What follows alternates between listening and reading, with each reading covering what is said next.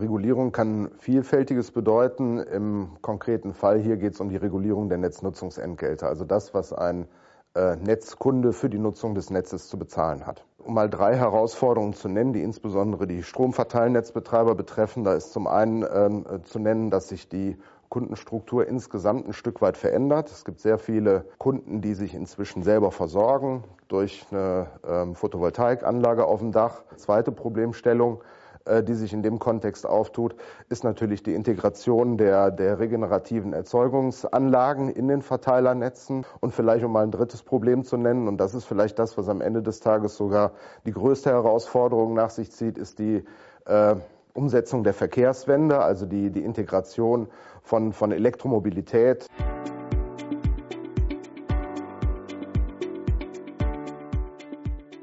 Am Ende des Tages sind Netzbetreiber reguliert. Das heißt, ihre Anreize, sich so oder so zu verhalten, werden am Ende sehr stark durch äh, den Regulierungsrahmen festgelegt. Da ist die Gewinnkomponente am Ende des Tages innerhalb der Kapitalvergütung enthalten.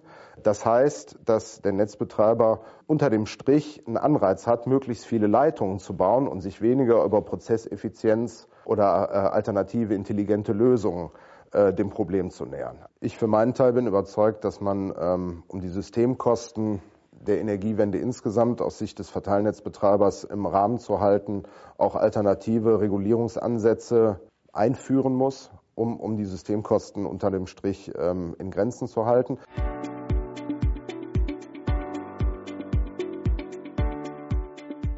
Meine Erwartung ist, dass bereits zur vierten Regulierungsperiode erste Ansätze ähm, zur Incentivierung intelligenter Lösungen in das Regulierungsregime eingefügt werden.